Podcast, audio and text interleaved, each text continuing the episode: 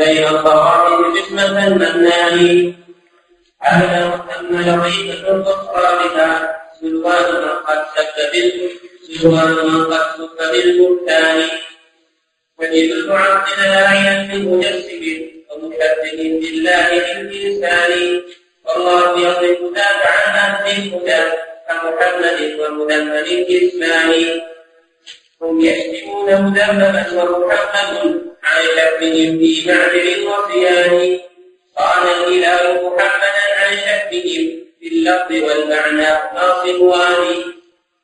هم يشتمون المشبهة والمجسمة يشتمونهم، وفي الحقيقة إنما يشتمون أنفسهم لأن التشبيه والتجسيم ينطبق عليهم هم وعلى أهل السنة. فالذين يشتمون مذمما هم لا يشتمون محمد لأن الرسول اسمه محمد وهو اسمه مذمم. المذمم في الحقيقة هو العدو الكافر، فيرجع الذم عليهم والشتم عليهم.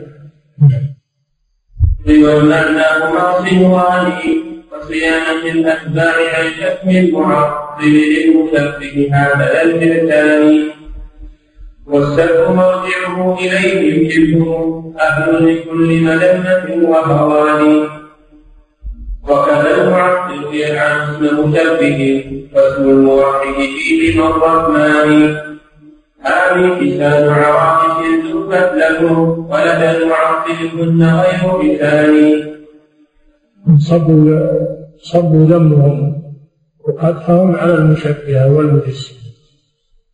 وأهل السنة ما يسمون المشبهة ولا يسمون الموحدين ولله الحمد، مثل الذين صبوا ذمهم على مذمم يريدون الرسول صلى الله عليه وسلم وهو ليس بمذمم وإنما هو محمد. هذا من لطف الله سبحانه وتعالى وحكمته أن أن يصرف عن حزبه وعن أوليائه، يصرف عنهم الدم إلى من نطق به وتفوه به ويرجعه عليه. نعم.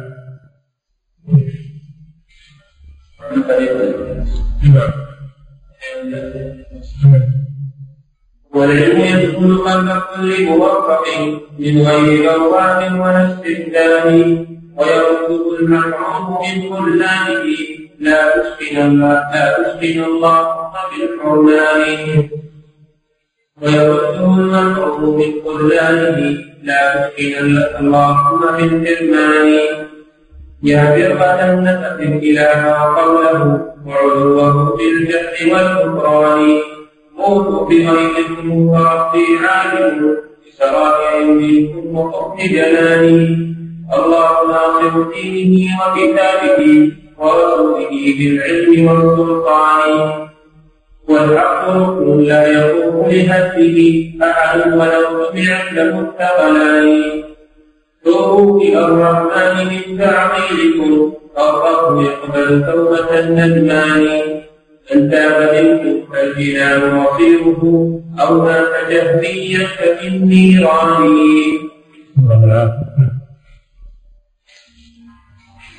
السلام عليكم. يقول فضيلة الشيخ أن تفضل بين قصة سماها حي يروان عن طفل نشأ في جزيرة ليس فيها أحد اكتشف بعقله أن الله ربه أن الله ربه أن الخالق الواحد وأنه الخالق الواحد فقال فيها أن الله يستدل عليه بالعمل وأن الرسل إنما أرسل بتقليل ذلك وتثبيته، فهل يكون هذا من قبيل العقل؟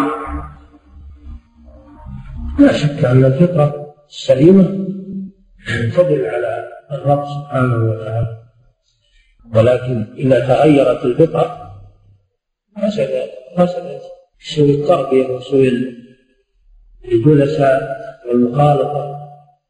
لكن الفطرة لا تستقل لا تستقل لابد من من إرسال الرسل وإنزال الكتب لأجل تكمل الفطرة، لأجل تكميل الفطرة وتوجيه الفطرة.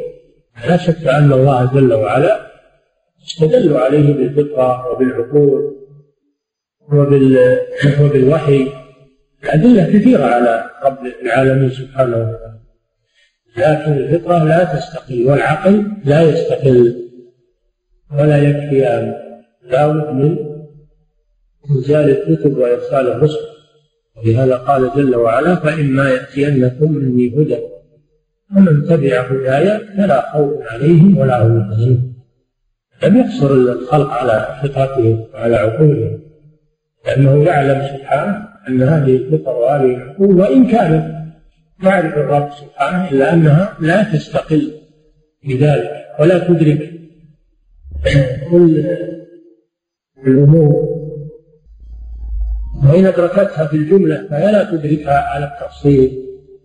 فهذه الكتابة لها, لها شيء من الصحة، ولكن المبالغة بتقديس العقل هذا هو الممنوع. نعم. هذا الشيء هل نستطيع أن نصبر الرافضة بالكفر أم لا؟ من ارتكب ناقضا من نواقض الإسلام يصبر، سواء من الرافضة أو من غيره. الكلام على النواقض، نواقض الإسلام من كان عنده منها شيء فإنه يصبر. السلام عليكم. ما معنى قوله كذلك كذلك شبه قوله بكلامنا كذلك شبه قوله بكلامنا حتى نفاه وذلك تشبيهان؟ الجهمي الجهمي شبه كلام الله بكلام الخلق، وقال لو وصفنا الله بأنه يتكلم لشبهناه بالمخلوق لأن المخلوق يتكلم، ولذلك نفوا الكلام عن الله سبحانه وتعالى تشبيها، تشبيه بالخلق ثم تشبيه بالجمال الذي لا يتكلم. نعم. الميت يسأل الميت يسأله منه منكر ونكير حينما يسأل بقبره أم عند خروج الروح إليه؟ إذا وضع بقبره كما جاء صح بالحديث، إذا وضع بقبره وفرغوا من دفنه وانصرفوا وإنه لا يسمع قرع نعاله يأتيه الملكان، ترد روحه في جسده ويأتيه الملكان ويجلسان ويسألانه من ربك وما دينك ومن نبيك. نعم. ذكرتم حفظكم الله أن هناك من أن هناك بعض من يلتفت إلى الدعاء ويقدم العقل على النقل، فقال أنا مستعد أوضع عقلي من أجل الحديث رواه البخاري. قالوا من فضلكم ذكر أسماء هؤلاء حتى نذمر أو نحذر منهم. راجع كتب محمد الغزالي وكتب القرضاوي تجد هذا الكلام فيه، كيف نتعامل مع السنة للقرضاوي وحديث الذباب وما قال فيه، والغزالي الاتفاق عن السنة أيضا في آخر حياته الله المستعان في شيء من هذا الكلام. نعم. الله تعالى أعلم، صلى الله وسلم على نبينا. بسم الله الرحمن الرحيم. الحمد لله رب العالمين، وصلى الله وسلم على عبده ورسوله نبينا محمد وعلى آله وأصحابه أجمعين. قال النبي رحمه الله تعالى فصل في بيان اقتضاء التجهم والجبر والارجاء للخروج عن جميع ديانات الانبياء. بسم الله الرحمن الرحيم. الحمد لله والصلاه والسلام على رسول الله وعلى اله وصحبه.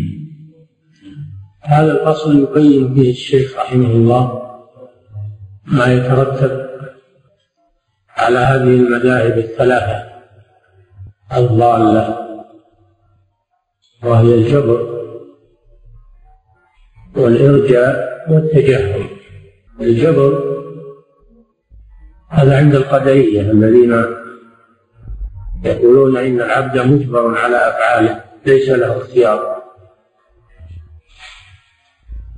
وأنه يفعل الطاعات والمعاصي بغير اختياره، محرم مجبور على أفعاله ليس له إرادة ولا مشيئة ولا اختيار، وإنما يتحرك بحسب القضاء والقدر.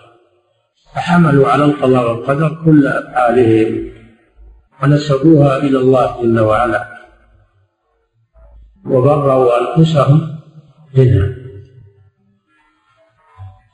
قالوا إن الله هو الذي أجبرهم عليها. على هذا ليس عليهم لوم ولا مؤاخذة، وإذا عذبهم عليها فقد عذبهم على ما أجبرهم عليه، بل إن بعضهم يزيد ويقول إنها طاعات، كل أفعالي طاعات، أصبحت منفعلا بما يختاره مني ففعلي كله طاعات، فيقول إن عصيت أمره فقد أطعت قدره،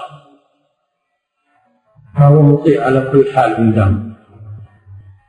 إن عصى الأمر وهو الشرع فهو مطيع للقدر، لم يفعل شيئا لم يريده الله ولم يشاءه الله. هذا قول الجبريل وهو كفر واضح، كفر واضح، حيث إنهم لم يجعلوا أحدا وآخذا على أفعاله مهما فعل. هذا لا شك في بطلان هذا الجبر. والإرجاء أخبث، الإرجاء أيضا هو المذهب الذي يقول إذا اعترف العبد بوجود الله وربوبيته، إذا اعترف بوجود الله وربوبيته فهذا يكفي أنه مؤمن، ولو فعل ما فعل من المعاصي والكفر والإلحاد، ما دام أنه لم يكذب بوجود الله ولم يكذب بربوبية الله ولا برسالة النبي صلى الله عليه وسلم فإنه مؤمن كامل الإيمان، وأن أفعاله مهما قبحت فإنها لا تضره بل هي معاصي لكنه مؤمن كامل الإيمان. سموا المرجئة لأنهم أرجعوا الأفعال، يعني أخروها عن مسمى الإيمان، وهذا كفر واضح. يعني من سب الله ورسوله وسجد للصنم و... وفعل ما فعل من أنواع الكفر وداس المصاحف وفعل ما أي ما فعل، ما دام أنه يؤمن بالله ورسوله ولا يكذب فإنه مؤمن، وأفعاله هذه معاصي فقط، وهذا مذهب خبيث. عندهم الكفر هو التكذيب فقط، والإيمان هو التصديق فقط. وهذا ظهر الآن على بعض ألسنة المتعالمين، ويقودهم بعض المتعالمين الكبار، فيقولون أظهر هذه المقالة الآن، يقولون الكفر هو التكذيب فقط، وأما الأفعال والأقوال فإنها لا تضر، ما دام القلب مصدق الأفعال والأقوال لا تضر، حتى لو سب الله ورسوله ويبرق عصا ويلبس خلاص، لأنه أساء الأدب، أساء الأدب فقط، إنه يؤمن بالله ورسوله في قلبه ليس بمكذب. وهذا مذهب واضح البطلان وكفر الله والعياذ بالله، وهو مذهب غلاة المرجئة من الجهمية. لكن لعل هؤلاء المتعالمين ما تفطنوا لهذا الشيء ولا عرفوا مدى خبثه لجهلهم، انهم لم يتعلموا، وانما علمهم عن الاوراق، اخذوا علمهم عن الاوراق ومطالعات الكتب، لم يجلسوا فيها في مجالس العلماء وتعلموها ويتعلموا منهج السنة والجماعة ويفهموه، كلما عكفوا على أوراق يطالعونها ويعلقون ويكتبون وظنوا أنفسهم أنهم علماء. هذه مصيبة على الإسلام، ظهور هؤلاء مصيبة على الإسلام بلا شك. هذا هو الإرجاء، مذهب الخبيث. أما التجهم ومذهب الجهم في الصفوان الترمذي فهو نفي الأسماء والصفات، تعطيل التوحيد. فهذه الأبواب الثلاثة، أبواب التوحيد وأبواب الإيمان وأبواب القدر، هي أصل، هي أصول الدين. إذا خربت خرب الدين كله، الجهمية أفسدوا العقيدة ونفوا الأسماء والصفات، والجبرية أفسدوا الإيمان، أفسدوا القضاء القضاء والقدر، عقيدة القضاء والقدر. والمرجئة أفسدوا عقيدة الإيمان. فإذا تجمع هذه المذاهب في رجل لم يبقى عنده من الإيمان مثقال حبة خردل. إذا كان جهميا مرجئا جبريا لم يبقى عنده من الإيمان حبة خردل، خرج من الدين بالكلية والعياذ بالله، لأنه ليس عنده توحيد الذي هو أصل الدين، وليس عنده إيمان بالقضاء والقدر الذي هو ركن عظيم من أركان الإيمان، وليس عنده حقيقة الإيمان الذي عليه أهل السنة والجماعة، وهو أن الإيمان قول وعمل واعتقاد يزيد بالطاعة وينقص بالمعصية. هذه حقيقة الإيمان عند أهل السنة والجماعة. هم لا يقولون هذا، يقولون الإيمان يكفي فيه التصديق والكفر هو التكذيب، فإن كذب بقلبه فهو كافر، وإن صدق بقلبه فهو مؤمن ولو فعل ما فعل من الأفعال الوخيمة والكفريات ونواقض الإسلام لا يضره ذلك عندهم. وبهذا تعرفون خبث هذه المذاهب، كل واحد منها كفر، فإذا اجتمعت اجتمع الكفر في رجل واحد، يعني جهلي جبري مرجي، خلاص انتهى. نعم. ومن كان عنده واحد منها فهو يكفيه في الضلال. نعم. فصل في بيان انتظار التجرم والجبر والارجاء للخروج عن جميع ديانات الانبياء. نعم، جميع ديانات الانبياء من اولهم الى اخره، لانها تنادي الجبر وتنادي الارجاء وتنادي التجرم. ديانات الانبياء جميعا عليهم الصلاه والسلام، لانهم جاءوا بالتوحيد والايمان بالقضاء والقدر، وجاءوا بحقيقه الايمان الذي يخرج من الكفر، جاءوا بهذه الحقائق كلهم متفقون عليها من أولهم إلى آخرهم. نعم. واسمعوا عن سرا حديثا كان محسونا من الأقوام منذ زمان ألعبوا بين الدحية والأمن. هذا هذا فألعبوا بين فألعبوا بعد الدحية والأمن.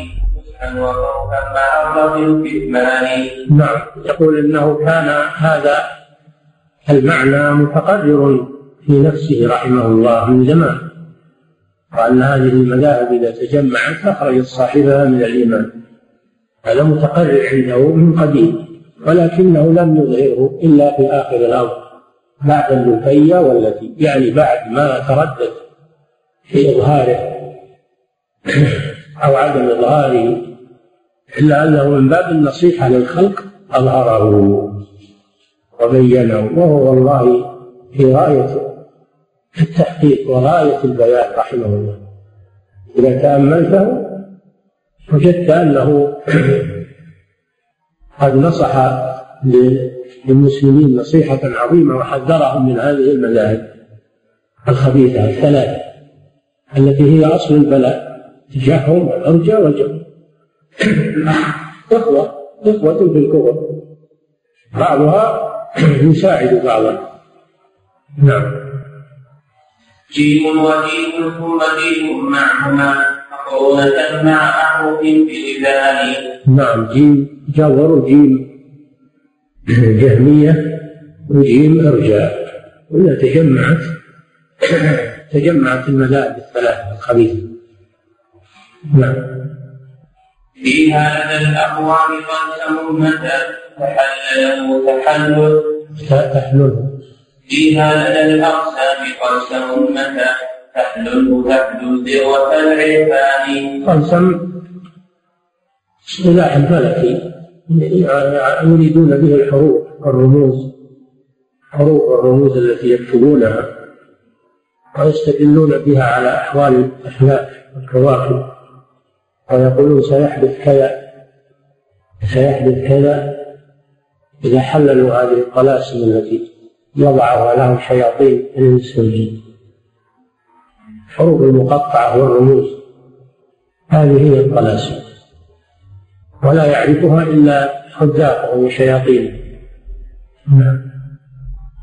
فإذا رأيت التمر فيه فقرأنا إيمانك بالتثليث شر قراني. إذا رأيت رجلا تجمع فيه هذه الجيمات فهو ثور، ثور من البشر، ثور لأنه ما عنده عقل ولا عنده تفكير ولا عنده، فيصبح مثل الثور من البهائم.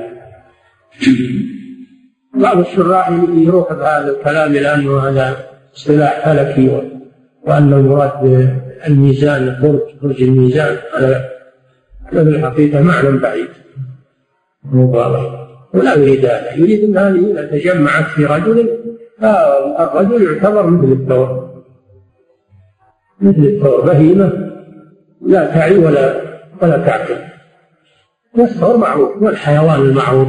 نعم، فهو بالثور البرج. فإذا رأيت الثور فيه فقارنت جيمان بالتثليل شر قراني. يعني إذا تجمعت هذه الجيمات، هذه الملاك الثلاثة في رجل، خلع رقة الإيمان من عنقه، نعم، فصار مثل الثور الذي لا يدري أين يذهب به. نعم، دلت على أن النفوس جميعها سحر الذي قد بدا بالخلان. جمعت فيه النفوس وهي الشرور، النفوس هي الشرور، وأي شر أعظم من الكفر، والكفر المتنوع. نعم. لو ظلم جاءهم مجيء تجهم فتأمل المجموع في الميزان. ميزان ميزان النظر يعني، أو ميزان مسلم. نعم. فاحكم بظاهرها لمن حصلت له بخلاصة من رزقه. خلاصة. فاحكم بطالعه لمن حصلت له بخلاصه من رزقه الإيمان.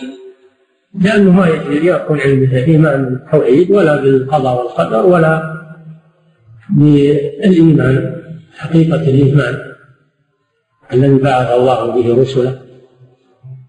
إذا تجمعت فيه هذه المذاهب لم يبقى فيه الخير قط، وهي تتجمع ببعض الناس، يكون جبريا ويكون مرجئا ويكون جهميا. نعم. فاحمل على الأقدار ذنبك كله. هذا الجو احمل على الأقدار ذنبك كله، ما فيه اختيار ولا مشيئة، تفعل شيء ما تبغى اختيار معك، إنما أنت مجبر عليه، فلا لوم عليك، على القضاء والقدر، ما هو بنت.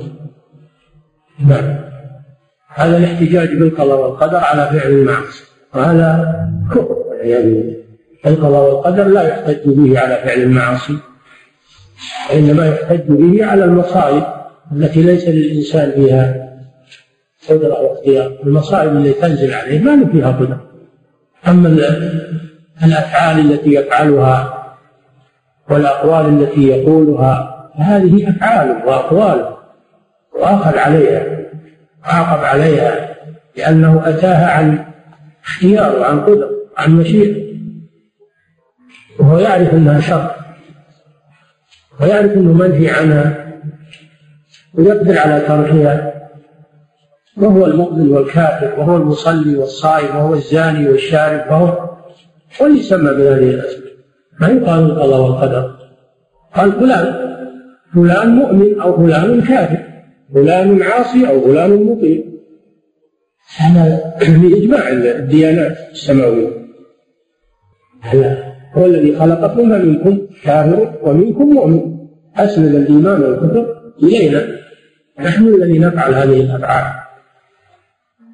وأما القضاء والقدر فهو إلى الله جل وعلا، ليس لنا فيه فعل، ما لنا فيه بحث، من أفعال الله جل وعلا، وهو يفعل ما يشاء ويحكم ما يريد، لكنه مع هذا أمرنا ونهانا، وأعطانا القدرة على الفعل والترك، وأعطانا المعرفة الطيب من الخبيث والخير من الشر، أنصرف لنا حجة، وأغنانا بحلاله عن حرامه وبطاعته عن معصيته، نترك لنا حجة سبحانه وتعالى. نعم. رب العالمين أقدارنا فنقول له حمل الجذور على قوى الجدران. كما كما أن السقف يوضع على الجدران وكذلك مع أفعالك أحملها على القضاء والقدر وتسترح، أنت مسؤول عنها، هذا عندهم. نعم. وافتح بنفسك باب قدرك إذ ترى أفعال فعل الخالق الديان. ولا لما هي أفعال، هذه أفعال الله هو الذي خلقها، هي أفعاله، أي تسند أفعالك إلى الله جل وعلا، هذا كفر والعياذ بالله. نعم. بدل بدل انك تتوب وتستغفر تعترف بخطئك، بل انك تعذر نفسك وتسند هذه الافعال الى الله، وانه هو الذي وانك مطيع لله، اذا فعلت الكفر فانت مطيع، لانك مطيع للقضاء والقدر والمشيئه عندهم. نعم. فالذنب يشبه الذنوب جميعها من لفعاب الشيء للرجحان. نعم. الجبر يعفيك من الذنوب كلها ويجعلك مثل المرتعش بدون اختياري، كالشيء الكبير الذي الهشاش يرتعش بدون اختياري، أنت تفعل هذا الأفعال بدون اختيار. هل يقول هذا عاقل؟ هم يقولون هم يقولون نعم. فله يشهد الذنوب جميعها من ارتعاب الشيء للرجفان، لا باعد ابدا ولا هو قاعد كالميت ادرج من الافهام. ما اختيار ولا قدره، انت مثل الميت المكفل اللي يشيلونه المشيعين ويحملونه، وما له اختيار، ولا يقول لا ما نبرح للمقبره، او يقول يحطون في كذا او يجعلون في كذا، أو ما أو ما أذهب إلى النار أنا أريد الجنة، ما له اختيار، الميت ما له اختيار، يحمل. كذلك عندهم الإنسان في هذه الحياة ما هو محمول مثل الميت، يذهب به إلى حيث لا يدري ولا يدرك. نعم. والأمر والنهي اللذان توجها فهما كأمر العبد بالطيران. أما الأمر والنهي الذي أمر الله به ونهى عنه فهو من المستحيل، مثل أمر العبد بالطيران، يطيع يستطيع الإنسان أن يطير بنفسه، يستطيع أن يطير بنفسه ما يستطيع، أن تقول واحد انطر أنت تعمل بالمستحيل، كذلك إذا يبني صلب أو صوم أنت تعمل بالمستحيل لأنه ما يستطيع، هذا فعل الله عندهم، أما هو ما له فعل.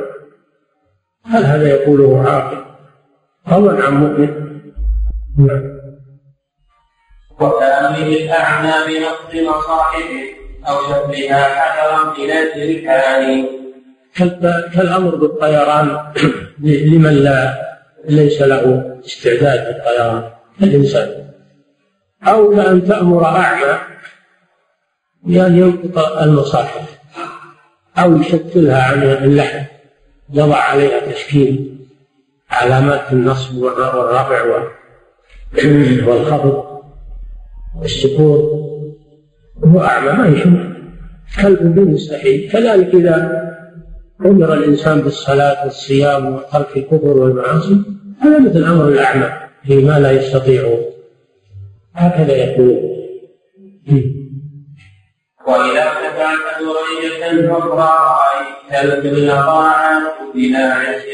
يرتفعون بعضهم من غلاتهم إلى أنهم يجعلون كل الأفعال طاعات، لأنهم يقولون خالفنا الأمر فقد وافقنا القضاء والقدر، خالفنا أمره وأطعنا قدره ومشيئته، ولهذا يقول شاعرهم أصبحت منفعلا لما يختاره مني ففعلي كله طاعة. كل فعل من الزنا واللواط وشرب الخمر والسرقة والصلاة والصيام والحج كله طاعات، لأنه امتثال لقضاء الله وقدر زعمه. وإذا ارتفعت درجة الكبرى رأيت كل طاعة بلا عصيان، إن قيل قد خالفت أمر الشرع لكن أطعت إرادة الرحمن. هذا ضلالهم والعياذ بالله. يقولون نحن لا نخرج عن طاعة الله، إن أعطينا أمره أطعنا قدره، وهذا غاية الكفر. الله جل وعلا أمر ونهى وأوجب على عباده أن يطيعوه، أن يفعلوا ما أمرهم به ويتركوا ما نهاهم عنه، ووعد من أطاعه بالثواب ووعد من عصاه بالعقاب وأعطاه القدرة والاختيار على هذا.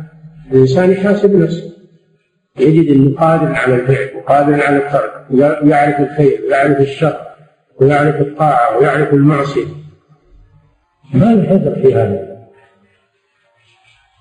ما له في هذا عذر. ثم أنهم لا يخرجون هذا. لو جاء واحد وأخذ ما ببيته من الأموال يسكت يقول هذا قضاء وقدر، ولا يقوم الخاص مع الرجل ويتقاتل وإياه أو يشتكي على السلطة، ما يقول هذا قضاء وقدر وهذا ما هو من فعل هذا السارق، هو مجبر على هذا يخليه يروح. لو يجي واحد يقتل ولده يقول هذا ما هو فعل هذا مجبر عليه يتركه، ما أبدا ما يقول. يعني طبيعة البشر تأبى عليها هذا، يعرف أن هذا مخطئ وأنه معتدي وأنه ظالم، فلماذا يحكم لنفسه ولا يحكم لغيره؟ نعم. ومطيع لله مثل مطيعنا يقضي به، وكلاهما عبدان، عبد الأوامر مثل عبد مشيئته، عند المحقق ليس يفترقان. هذا خلط والعياذ بالله بين القضاء والأمر، بين الدين، بين القدر والشرع، القدر والشرع، وأنهما شيء واحد. من أطاع أحدهما فقد أطاع الله، تعالى الله عما يقولون. بل لا يكون يكون مطيعا لله إلا من أطاع شرعه وأمره ونهيه. أما القضاء والقدر فهذا من فعل الله جل وعلا، سر من أسرار الله، ما لنا فيه دخل ولا نحتج به لأنفسنا. أنت لا تحتج بالقضاء والقدر وتجلس، لو جلست قلت أنا من أطالع أطلب الرزق ولا أدور غدا ولا عشاء، أبقعد بها الصفة مثلا الله كاتب لي شيء ويجيب وأنا زائد، هل هل يقول هذا عاقل؟ يموت يموت فيه يموت جالس فيه، لأنه ما فعل الأسباب. الله جعل للأشياء أسبابا، فإذا عقلت الأسباب تعطلت المسببات. ما أحد عاقل من الناس يقول هذا القول، يجلس ويقول والله أنا ما لم أتزوج ولا نبي طالب من الرزق ولا نبي حضر طعام وشراب، أنا بجلس واللي بكاتب من الله اللي يجي، هذا يموت في مكان. فما معاقل في الدنيا يرى هذا الرأي، لأنه يعرف أن لا بد من الأسباب.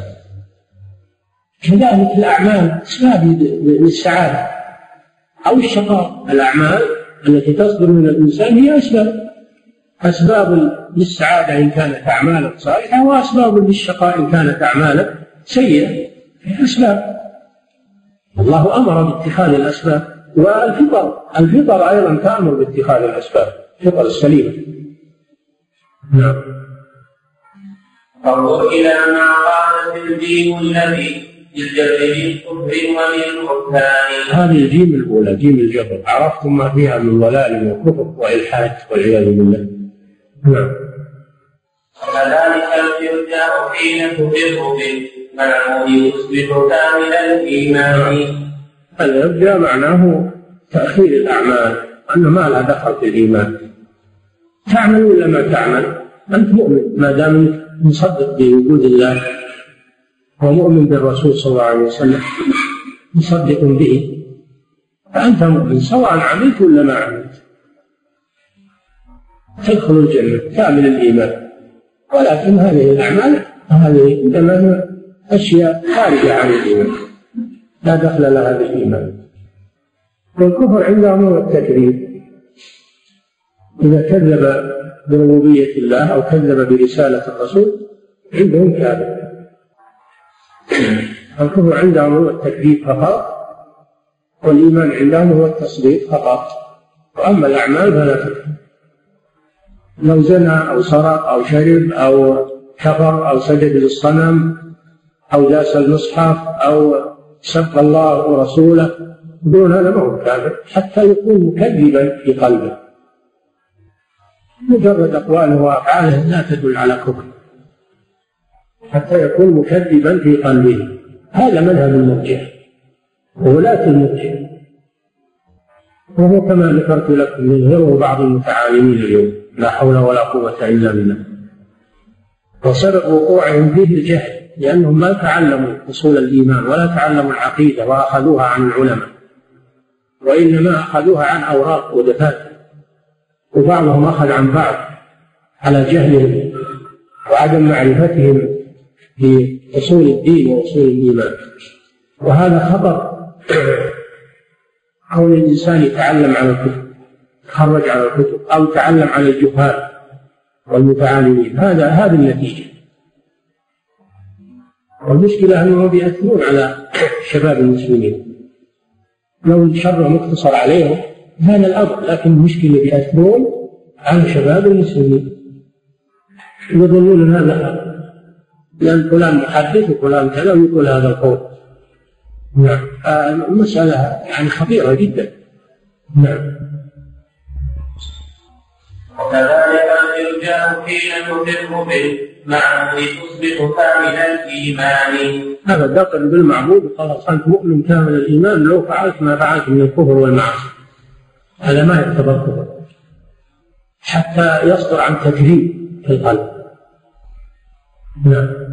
فعل المصاحبة الحدود، اعمل ما شئت ما يضرك أبدا، حتى ولو فعلت ما هو أشنع عنك. لو ترمي المصاحف في الحشوش، حشوش معروفة، حمامات قضاء الحاج، هذا هذا كفر صريح. يقولون لا هذا ما هذا صحيح إنه خطأ، لكن ما ما يصل للكفر ما دمت إنك مصدق في قلبك، هذا ما هو كفر. نعم. ومن مصاحف في الحشوش والحديد بيت العتيق وجد بالعصيان. اهدم الكعبة المشرفة، ما دام انك تؤمن بوجود الله وبصدق الرسول، لو هدمت الكعبة المشرفة فأنت من أهل الإيمان الكامل، وهذا يعتبر مخالفة ومعصية فقط، فلا يعتبر عندهم كفرا حتى يصدر عن تكذيب بالقلب. نعم. وقل إذا ما استطعت كل موحد، إذا ما استطعت فاصبر إلى ما اصبعت كل موحد وتمسكا بالقدس والصلبان. اقتل من شئت من أهل الإيمان ومن العلماء، هذا يعتبر يعني مخالفة فقط، ما دام أنه ما هو صارم عن تكذيب وما هو كفر. تمسح بالصلبان، معبودات النصارى والقس، القسوس وهم رؤساء النصارى، يعني يعتنق دين النصارى، ما يضرك هذا ما دام انك مؤمن مصدق بقلبك، ما يضرك انك ترى صحه ما عليه النصارى واليهود والمجوس وجميع طوائف الكفار، ما يضرك عندهم. نعم. واشكر جميع المرسلين ومن اتوا من عنده جهرا بلا كتمان. يشتم الرسل ما يعتبر هذا الكفر عندهم، ما دام انك تصدق انهم رسل ولو شتمتهم، يعتبر هذا سوء ادب ولا يعتبر كفر عندهم. الله جل وعلا يقول ولقد قالوا كلمة الكفر وكفروا بعد اسلام. كلمة قالوا، كفروا بعد اسلام، هي كلمة التي قالوا. ولئن سألتهم لا يقولون انما كنا نقول ولا نقول بالله وآياته ورسوله كنتم تستهزئون لا تعتذروا قد كفرتم. ماذا كفرهم بكلمة قالوها على وجه المسك واللعن، ولا يقولون لا ما يكفرون ما داموا صدقين بقلوبهم هم لا يكفرون ولو قالوا ما قالوا من كلمات الكفر. هذا مذهب الأرجح، وهذه ثمراته خبيثة، إنه لا يكفر أحد على وجه الأرض حتى يكذب بقلبه. طيب إبليس ما هو مكذب في قلبه، يعترف بربوبية الله، قال ربي بما أغويت، بل صرح نظر اعترف بربوبية الله. هل معناه إبليس مؤمن؟ ها؟ يقول هذا أحد، هم يقولون مقتضى كلامهم أن إبليس مؤمن، أنه مؤمن بربوبية الله، قال ربي ربي بما أغويت. الكفار كفار قريش الذين فعلوا ما فعلوا مع الرسول والرسالة والمؤمنين وناصروا الشرك. الله جل وعلا يقول: ولقد نعلم إنه لا يحزنك الذي يقولون فإنهم لا يكذبونك ولكن الظالمين بآيات الله يجحدون. فهم لا يكذبون في قلوبهم، لكن فعلوا هذا من باب المكابرة والعناد.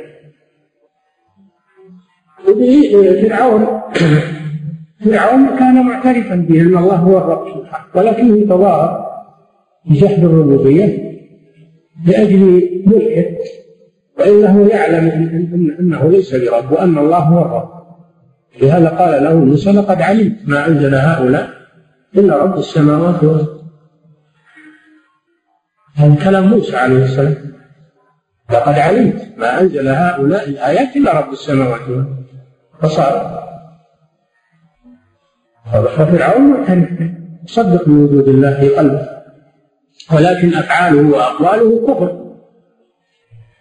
ويقول جل وعلا عن الكفر: وجحدوا بها واستيقنتها أنفسهم ظلما وعلوا. أي حملهم الظلم والعلو، وإلا هم مستيقنون في أنفسهم الحق، لكن الظلم والعلو حملهم على الجحود. هؤلاء كفرهم الله وهم مصدقون بقلوبهم. والمرجئة يقولون: لا، ما دام مصدقين بقلوبهم فهم مؤمنون، لو فعلوا ولو قالوا ما قالوا. الواجب على طالب العلم أن يعرف هذه الأمور حتى لا يزل ولا يغلط مع الذين غلطوا. وإذا رأيت حجارة فاذكر لها، فاذكر للأصنام والأوثان. ما يضرك ما دام تؤمن بأن الله هو الرب، تؤمن بربوبية الله وبصدق الرسول بقلبك، حتى لو سجدت للصنم أو ذبحت للقبور. هل يقولون الآن يقولون أن يدخل القبور ويدعون الأولياء والصالحين ويستغيثون بالأموات؟ ظلمهم كفار ما داموا أنهم يصدقون بقلوبهم بربوبية الله. هذه أفعال خطأ لكنها ليست بكفر، لأن الكفر هو التكذيب بالقلب فقط. أما الذبح للقبر والاستغاثة بالميت وإلى آخره هذه أعمال لا تقتضي تكفيرا، لأنهم في قلوبهم يؤمنون بالله ورسوله، يكفي هذا عندهم. هذا مذهب الأرجح، وما يترتب عليه من الضلال والكفر والشر. يظنون الناس أنه أمر سهل، وما هو أمر سهل أبدا، هذه بذرة خبيثة. نعم. وإذا رأيت حجارة فاسجد لها، فاذكر الأصنام والأوثان. بس بهذا الشرط، بهذا افعل هذه الافعال كلها: اهد الكعبه، اقتل اولياء الله، اسجد للاصنام، بس بشرط انك تكون يقين. اذا اقرت خلاص. نعم. واعلم ان الله جل جلاله هو وحده البارئ للاكوان. بس اعترف بتوحيد الربوبيه خلاص، إن الله هو الباري لهذه الأكوان الخالق. اعترف بأن الله هو الخالق لهذه الأكوان وتكون مؤمن كامل الإيمان. وهذه الأفعال الشركية والكفرية والمقالات الإلحادية ما تضرك، ما تضرك ولا تقدح في إيمانك، لكنها يقولون مخالفات فقط. هذا فقط. نعم. المسألة خطيرة جدا. نعم. هذا الشيء من تقرر ولا يكون خارج. نعم. من تقرر من أثر هذه الأعمال يكون خارج. إنهم يحبي. هذا ماذا في الخوارج. نعم. وأقر أن رسوله حقا أتى من علمه بالوحي والقرآن. هذا هو شرط الإيمان عندهم: الإقرار بأن الله هو الخالق والرب، والإقرار بالرسول لأنه رسول الله. هل إذا أقررت بالخالق كيف لا تعبده؟ كيف لا تتجنب الشرك الذي نهاك عنه؟ إذا أقررت بالرسول كيف لا تطيعه؟ كيف تخالف أمره؟ يعني مجرد تصديق فقط بدون قول وبدون عمل وبدون اعتقاد وبدون من مصيبة يعني. هذا مذهب خبيث. نعم. فتكون حقا مؤمنا ويقينا. حقا مؤمنا تكون حقا مؤمنا إذا أقررت بالله ورسوله، تكون حقا مؤمنا ولو فعلت ما فعلت وقلت ما قلت. من الكفر والإلحاد والشر. أن تكون حقا مؤمنا ومثله ذلك يدل عليك وليس بالكفران. يقولون هذه الأفعال والأقوال مجرد إثم مجرد مخالفة وليست كفرا. هذا مذهب هذا مذهب المرجئة. يجوز بكم أن تعرفوه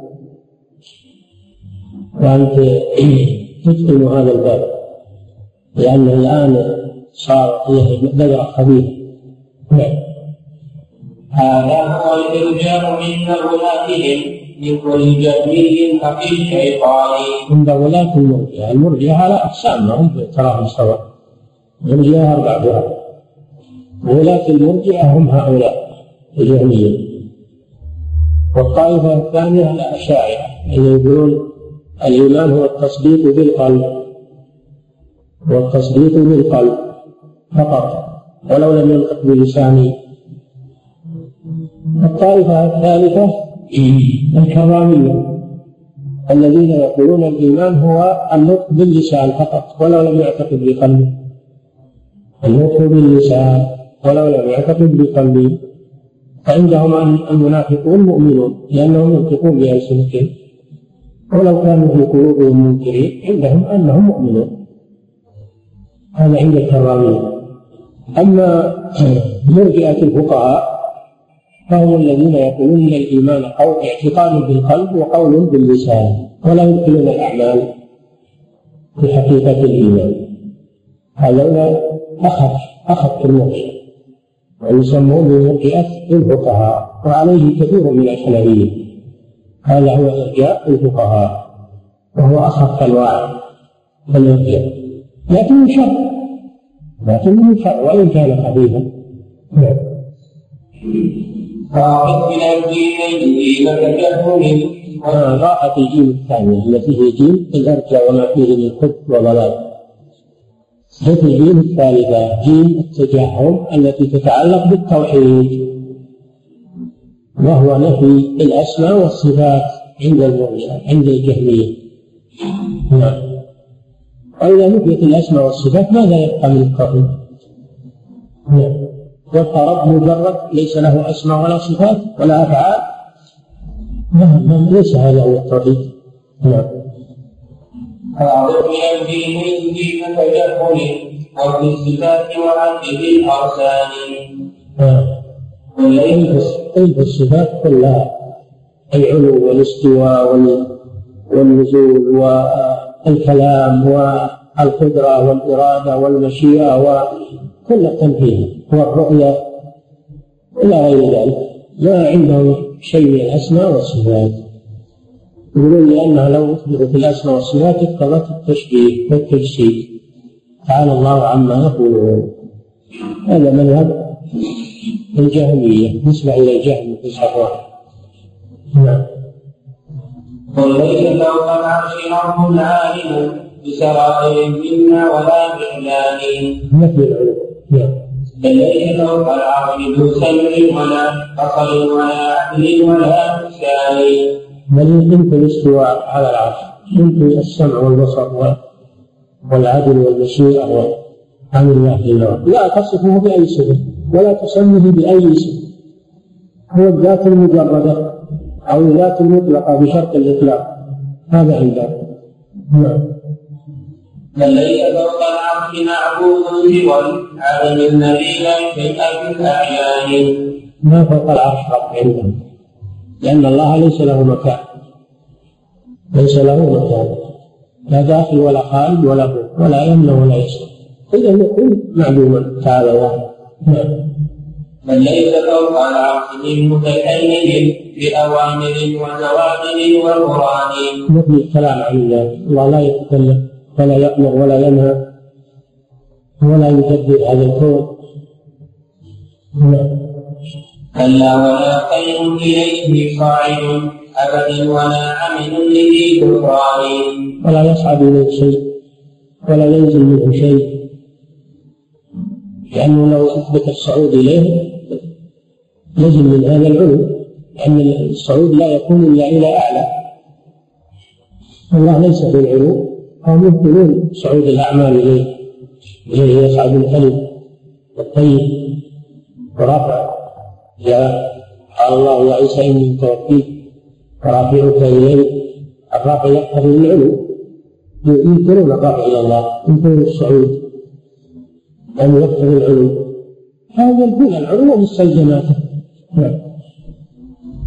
النار حوض العمل منه كرامنا تحت الثرى عند الحضيض الثاني. ليس له مكان ولا يختص به.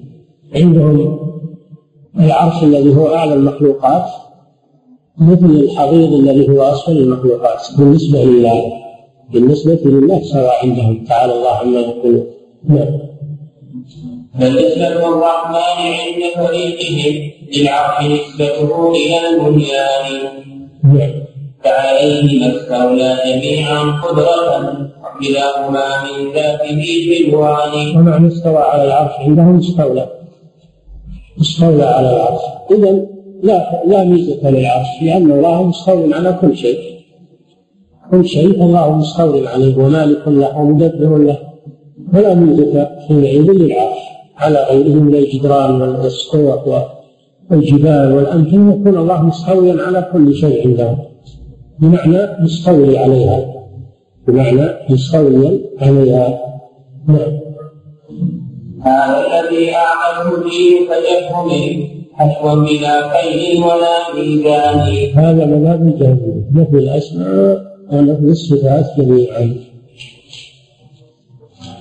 وتعطيل الله جل وعلا من أسمائه وصفاته، وبهذا يلزم من هذا نفي وجود الرب سبحانه وتعالى، لأن الذي ليس له أسماء ولا صفات هذا هو المعدوم، أما الموجود فلا بد يكون له أسماء وصفات. ما في شيء موجود في الكون إلا وله شيء الأسماء والصفات، على الأقل يوصف بأنه موجود وأنه شيء. أما إذا نفي عنه الأسماء والصفات فمعنى أنه معدوم، وهذا هو أصلهم، لكن لا يصدقون به، أصلهم الإلحاد. ولهذا يقول أهل السنة المعطل يعبد عدما، يسجدون يصلون يركعون لكن لا يعتقدون أن هناك ربا موصوفا بالأسماء والصفات، معناه أنهم يعبدون عدما غير موجود. والمشبه يعبد صنما، المشبه يعبد صنما ولا يعبد الله عز وجل، لأن الله ليس كمثله شيء ولا يشبهه أحد من خلقه. فالله الرسالي هذا الذي أعرفه به تجهله أشوى بلا خير ولا ميزان. يقولون أكثر مما ذكرته، حشو حشو إحش ما تريد من الضلال، لكن هذه مجرد أمثلة من ضلالهم وكفرهم وفروع مذهبهم الباطل. أي دين يبقى مع هذه الأمور، مع التجهل والإرجاء والجبر والعياذ بالله؟ لا يبقى دين لا التوحيد ولا الإيمان ولا القضاء والقدر وأفعال العباد. اللهم استجمعنا عند معطل، هذه الكلمات استجمعنا عند معطل، لأن صار جهميا مرجئا، لأن صار جهميا مرجئا جبريا، إذا اجتمعت فإنه خارج من الدين بالكلية. اللهم استجمعنا عند معطل دينها ويديه من إيمان. من إيمان ما عندي شيء من الإيمان، ما بدي عندي شيء من الإيمان، كن كافرا ملحدا. وجدها صلها جميعا فارتدت مقصومة في الناس في الميزان. أصل البلاء هو الجهم بن صفوان، الجهم بن صفوان هذا أخذ مقالته عن اليهود، هذا مقالته عن اليهود، فهو تلميذ لليهود، تلميذ لليهود، واليهود معروفون بالإلحاد والكفر.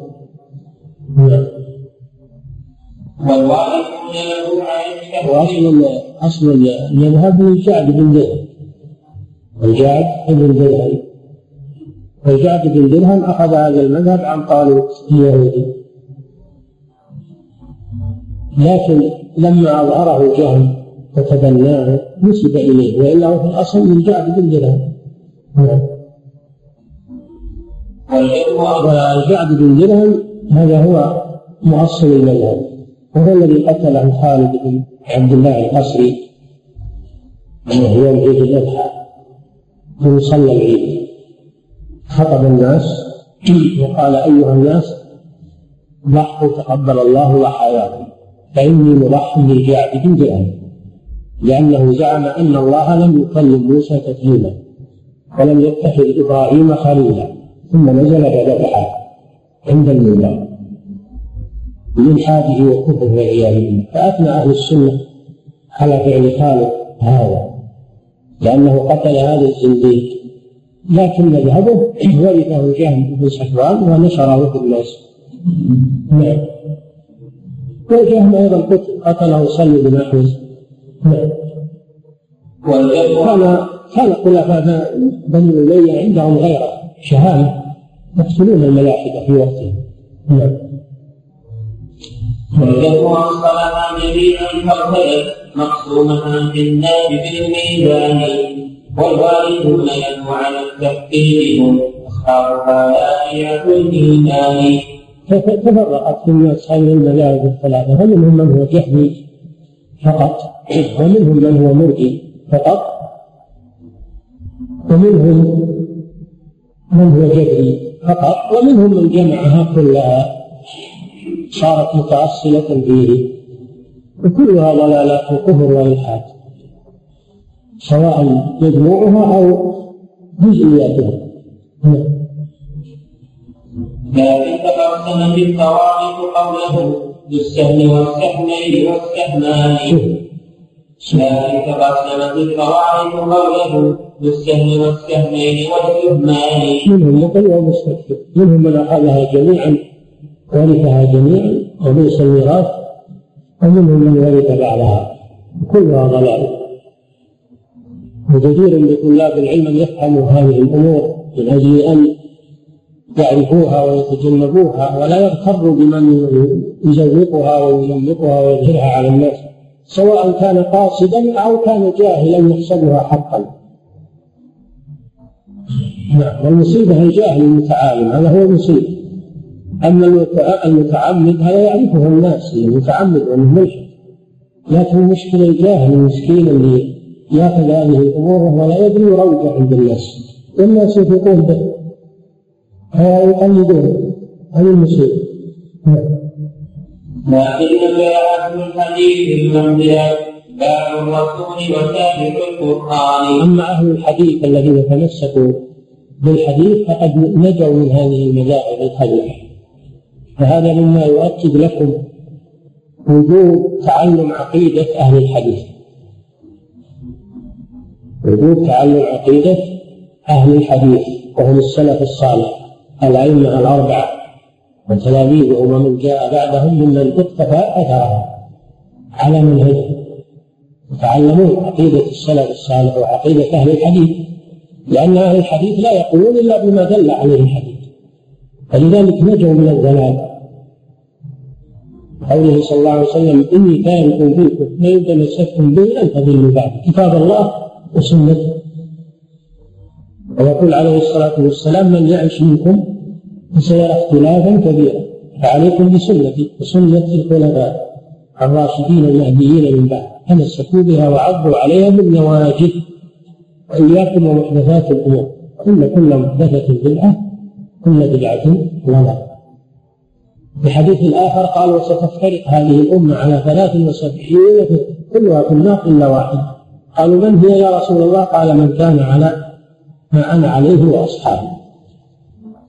ويجب على طلاب العلم أن يتعلموا عقيدة أهل الحديث الذين هم أهل السنة والجماعة، ويعرفوا أقوال أهل الضلال حتى يتجنبوها ويحذروا منها.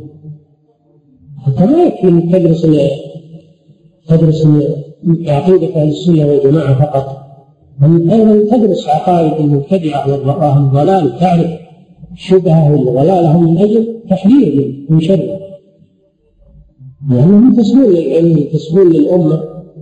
فإذا لم تعرف ما هم عليه من الانحراف والضلال فإنك لا تستطيع أن ترد عليهم ولا أن تحذر منهم. نعم. لا بد جاء من حديث المهدية تابع الرسول وتابع القرآن عرفوا الذي قد قال نعيم بلا عرفوا الذي قد قال نعيم بلا قال الرسول فهم كل إحسان. نعم. جمعوا بين بين الرواية والدراية. أولئك هم هم الذين الذين جمعوا بين الرواية وهي الشك في النصوص وإتقانها من الخطأ والدس، ثم تفقهوا فيها وعرفوا معانيها. هؤلاء هم خلاصة الأمة وهم فقهاء أهل الحديث الذين جمعوا بين الرواية والدراية. فهم الأئمة. نعم. وسواهم في الجد والدعوى معا سجر العقيم وكثرة الفتيان. أما سوى أهل الحديث فهم هذه الأوصاف: أهل دعوة، وأهل كبر تكبر عن الحق، وأيضا هم أهل هذيان كثير عندهم الكلام والتشقيقات، ولكن كل كلامهم ما له حاصل ولا فائدة لأنه خارج عن الكتاب والسنة، وهذه الأمور لا يتكلم بها إلا بدلالة الكتاب والسنة. نحن لسنا بحاجة إلى كثرة الكلام، نحن بحاجة إلى الكلام المصيب ولو كان قليلا. وكثير الشقشقات وكثر الكلام بدون بدون فهم للنصوص ورجوع إلى النصوص وعقيدة أهل السنة والجماعة، هذا أكثر تصير ولا ولا فائدة من ورائه. بعض الناس إذا شاف لكثير كلامه وكثير كتاباته هذا هو العالم، بدون أن ينظر على الكلام وعلى الكتابات وعلى المؤلفات إلا على أصله إلا ما هو على أصله، أو مجرد كلام كثير تشقيقات بدون فائدة. تريد المسألة مسألة كثرة كلام، المسألة مسألة تأصيل. ولهذا كان السلف قليل كلامهم كثير علمهم، وأما الخلف فبالعكس كثير كلامهم قليل علم، كما ذكر ذلك الحافظ ابن رجب بشرح لحديث أبي الدرداء: من سلك طريقا يلتمس فيه علم. كذلك في كلامه على حديث على على رسالته بفضل علم السلف فضل علم السلف على علم الخلف، وهي رسالة مطبوعة جميلة، يقول: علم السلف غزير علمهم قليل كلامهم، وأما من جاء بعدهم فكثير كلامهم قليل علمهم. وسواهم في الجن والدعوى معا سجر العظيم وكثرة الهذيان. كثرة الهذيان، الشقشقات والكلام الكثير، يظن من الناس هذا علم، هذا كثرة الكلام من العلم. كثرة الكلام لا تدل على العلم حتى تكون مؤصلة على قواعد صحيحة من الكتاب والسنة. نبدأ منه ولولا بتخلق وتخلق وتفكر وتوعي. يريدون طلب المعاني من غير بذل أسبابه، هذه هذه صفتهم، يريدون أن يصلوا إلى المعاني لكن بدون فعل الأسباب الموصلة إليها، خلقوها من غير الطريق الموصل إليها. إنما يصل إلى المعاني من اتخذ طريقها وعمل سبيلها، هذا يصل للمعاني.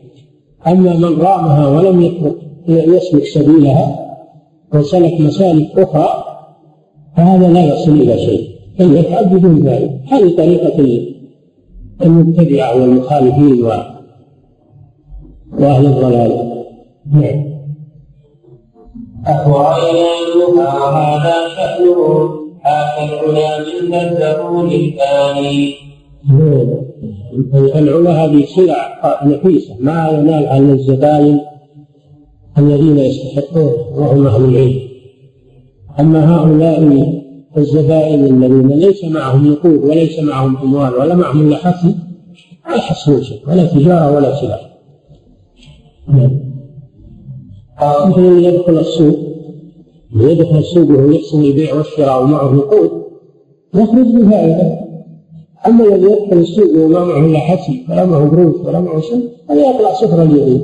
كذلك هؤلاء الذين يطلبون العلم إذا دخلوا دور العلم عن استعداد وعن طلب للحق وعن تتبع للحق خرجوا بالعلم والفائدة. أما إذا دخلوه وهم فارغ الأذهان وما معهم إلا حشو الكلام والشقشقات خرجوا بدون ذلك كما كما دخلوها جهل يخرجون بجهلهم. دخلوها جهالا وخرجوا جهالا بل إن خروجهم يصير مع غرور. ولهذا يقول الشاعر دخلت فيها دخلت فيها جاهلا متواضعا فخرجت منها جاهلا مغرورا. والخروج صار اشهر من الدخول لما الخروج جاهل لكن متواضع عارف اني جاهل، لكن لما خرجت منها ظنيت اني صرت عالم. خرجت منها جاهلا مغرورا. هذه مذاهب اهل الكلام ومدارسهم. فصل في جواب الرب تبارك وتعالى يوم القيامة إذا سأل المعقل والمنكر عن قول كل منهما. من يوم القيامة لابد من لابد من الموقف لما يفرق المذاهب المرجئة والجهمية والجبرية ومذهب أهل الحديث. قالوا أن الفريقين سيقفان بين يدي الله سبحانه وتعالى. هذا لابد منه. وسيسأل كل فريق عن مذهبه ومعتقده وسيجيب كل فريق بما عنده. لا يستطيع يكذب او يراوغ او يمجل او يروح هنا وهناك، لازم يجيب بالامر الواقع الذي هو فيه. فماذا يكون موقف اهل الالحاد واهل الشك واهل الجهميه واهل المذاهب الباطله؟ ماذا يكون موقفهم امام رب العالمين؟ هو لا بد حاصل.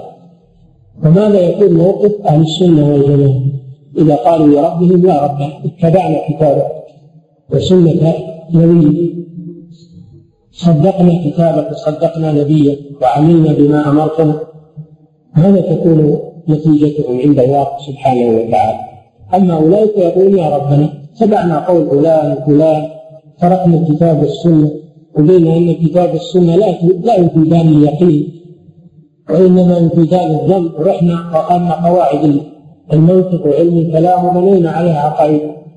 لا يمكن يجحدون، لا بد يقولون هذا أمام رب العالمين. فماذا يكون عاقبته؟ الإنسان يحسب موقفه بين يدي الله سبحانه وتعالى، فلا تأخذه المكابرة والانتصار للباطل والمذهب، وليس موقفه أمام الله جل وعلا إذا سأله يوم القيامة عن مذهبه وعن قوله وعن عقيدته. الله تعالى أعلم، صلى الله عليه وسلم على نبينا. السلام عليكم. وفضيلة الشيخ حفظكم الله وأحسن إليكم. ظهر طوائف الموضعون للأفكار التالية: التشكيك في البخاري ومسلم هناك أحاديث فيهما لا يقبلها العقل، والتشكيك في كتاب تفسير القرآن العظيم للإمام ابن كثير، والتشكيك الذي تركز في احاديث القضاء والقدر، والتركيز على صحه الشفاعه والواسطه باتصال المشايخ المعروفين في مصر السيد البدوي الى اخره، فيدعون الشباب لذلك الكفر وادراكهم من وظائف وكسب المعيشه عن طريق اماكنهم. هذا ليس بغريب، اهل الضلال دائما يدعون الى الضلال ويروجون ما ماتوا، واهل الضلال ما ماتوا. بعض الناس يقول الجهمية والمعتزلة ماتوا، يشتغلون يشتغلون بالكلام ويتردون عليه، ما ماتوا موجودين ويدعون المذاهب. فالواجب أننا نتعلم، ولا يمكن نعرف هذا الضلال إلا إذا تعلمنا الحق والصواب ومذهب أهل السنة والجماعة حتى نعرف مما خالفه فهو باطل، بدون ذلك لا يمكن. نعم. السلام عليكم. قضية الشيخ: هل قول إن من لم يحكم من لم يحكم بشرع الله ليس بكافر حتى نعلم ما في قلبه؟ فإن كان مكذب بشرع الله فيكفر، وإن كان ليس كذلك فلا يكفر، فإن كان ليس ذلك وإن كان ليس كذلك فليس بكافر. وهل يعتبر هذا من قول أولئك المبتدعة؟ مسألة الحكم بغير ما أنزل الله هذه تكلم فيها العلماء بكلام طويل فصلوا فيه، فمن حكم بغير ما أنزل الله بأنه جاهل ولا يعرف ما أنزل الله فهذا لا شك أنه مخالف مخطئ وضال، ولكن قد يعذر بالجهل حتى يعرف الحق، لكن ما يجوز له يقضي بين الناس وهو جاهل. قال صلى الله عليه وسلم: القضاة ثلاثة، قاضيان في النار وقاضي في الجنة، أما من عرف الحق وقضى به فهو في الجنة، وأما من عرف الحق ولم يقض به فهو في النار، وأما من قضى بجهل ولم يعرف الحق فهو في النار. مسألة خطيرة جدا. الحكم بغير ما أنزل الله على خطير، الحكم بغير ما أنزل الله على خطير ما يتساهل به. فإذا قال إن سواء سواء حكمنا بغير ما أنزل الله أو بالقوانين سواء، الأمر واضح إن المقصود فصل النزاع بين الناس كله سواء، القانون أو القرآن. يقول هذا كافر صريح الكفر مخرج من الملة، ما لا علينا من قلبه وما في قلبه، إحنا نحكم عليه بكلامه ونقول إنه سواء، الحكم بالقانون والحكم بالشرع سواء، إحنا قصدنا فصل النزاع بين الناس سواء حكمنا بهذا أو بهذا. يقول هذا كفر صريح مخرج من الملة ولا علينا من قلبه، هل هو مصدق ولا مكذب، نحن نحكم على القول وما ما يظهر لنا. الذي يسجد للقبر أو يدعو غير الله نقول هذا كافر ولا نروح نبحث عن قلبه، ما علينا من ذلك، نحكم على الظواهر، أما القلوب فأمرها إلى الله سبحانه وتعالى. فمن صرح بأن الحكم بغير ما أنزل الله جائز هذا كافر لا يشك أحد في كفر كفر مخرج من الملة، أو قالوا من سواء هذا كافر كفر مخرج من الملة بلا شك ولا غير. نعم. صلى الله عليه وسلم.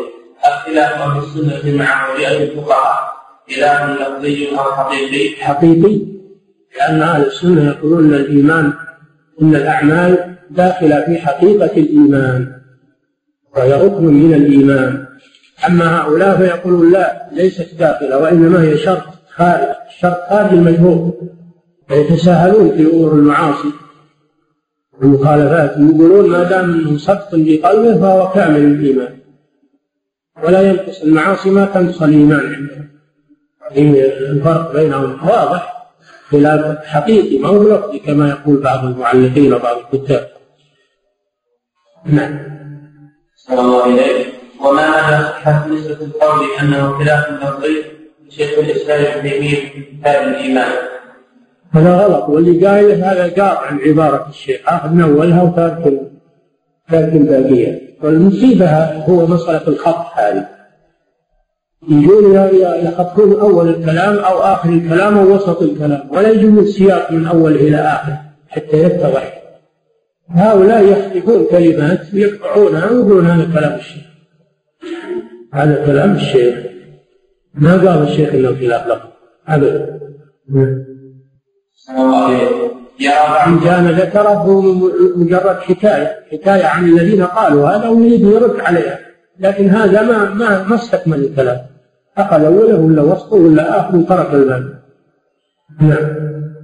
صلى الله عليه وسلم. يرى بعض طلبة العلم أن قوله تعالى قل أبالله وآياته ورسوله كنتم تستهزئون لا تعتذروا قد كفرتم بعد إيمانكم، يرى أن هذه الآية نزلت في المنافقين فتكبيرهم ليس بسبب استهزائهم وإنما بسبب الكفر الذي أبطلوا. هذا طالب علم يقول الكلام لا، ما قرأ الآية نفسها قد كفرتم بعد إيمانكم، فدل على أنهم ليسوا منافقين، كانوا مؤمنين قبل هذه المقالة وإنما كفروا بهذه المقالة والعياذ بالله. لا تعتذروا قد كفرتم بعد إيمانكم، هذا ما قرأ الآية المسكين. نعم. صلى الله عليه وسلم. ما ضابط العلم العلم بالجهل في مسألة تفسير معين؟ وهل هناك كتاب في هذه المسألة يوضحها؟ أنت ما عليك من مسألة العذر وعدم العذر، أنت عليك أنك تعرف نواقض الإسلام، تعرف نواقض الإسلام تدرسها وتعرفها.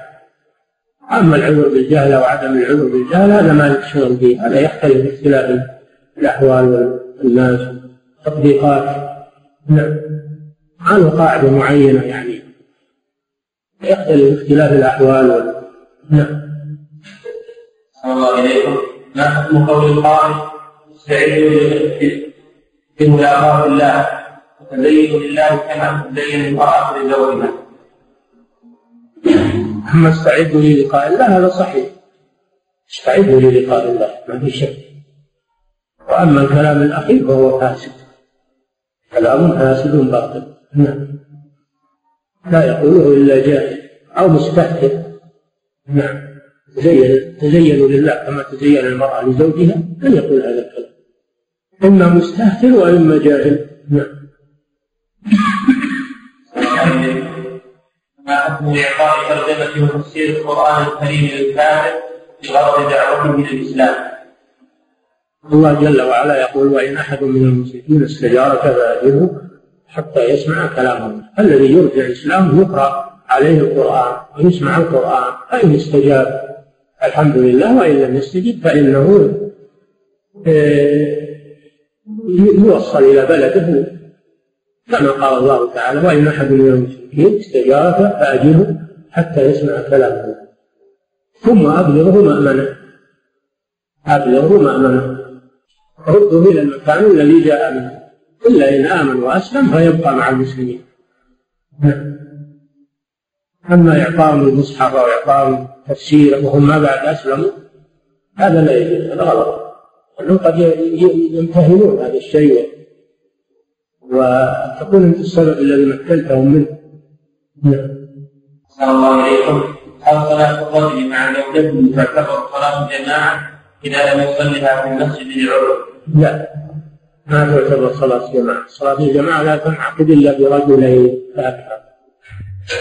أما صلاة المرأة مع زوجها يحصل فيها فضل المتابعة فقط ولا تصف إلى جانب، لا يجوز أن تصف إلى جانب فتكون وراء. يغلق في بعض الناس تصف المرأة المحرم إلى جانب، هذا غلط. النبي صلى الله عليه وسلم أمر بأن تقف النساء أمام خلف الرجال، تقف النساء خلف الرجال، لا تقف مع الرجال ولو كانوا اثنين رجل وامرأة لا تقف معه. نعم صلى الله عليكم. هل والدي يعتبر محرما لبنات أخي أمي؟ لا ليس محرما. نعم هل والدي يعتبر محرما لبنات أخي أمي؟ لأنه زوج جدته يكون محرما له، يكون محرما له لأنه زوج جدته فهم ربائب له. نعم الله عليكم. وهل جدتي من جهة أمي يعتبر محرما لزوجتي؟ لا شك في ذلك، نعم هو محرم لزوجتي لأنه والد.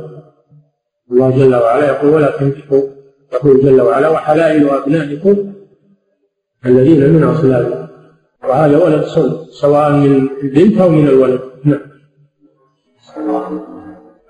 الله تعالى أعلم.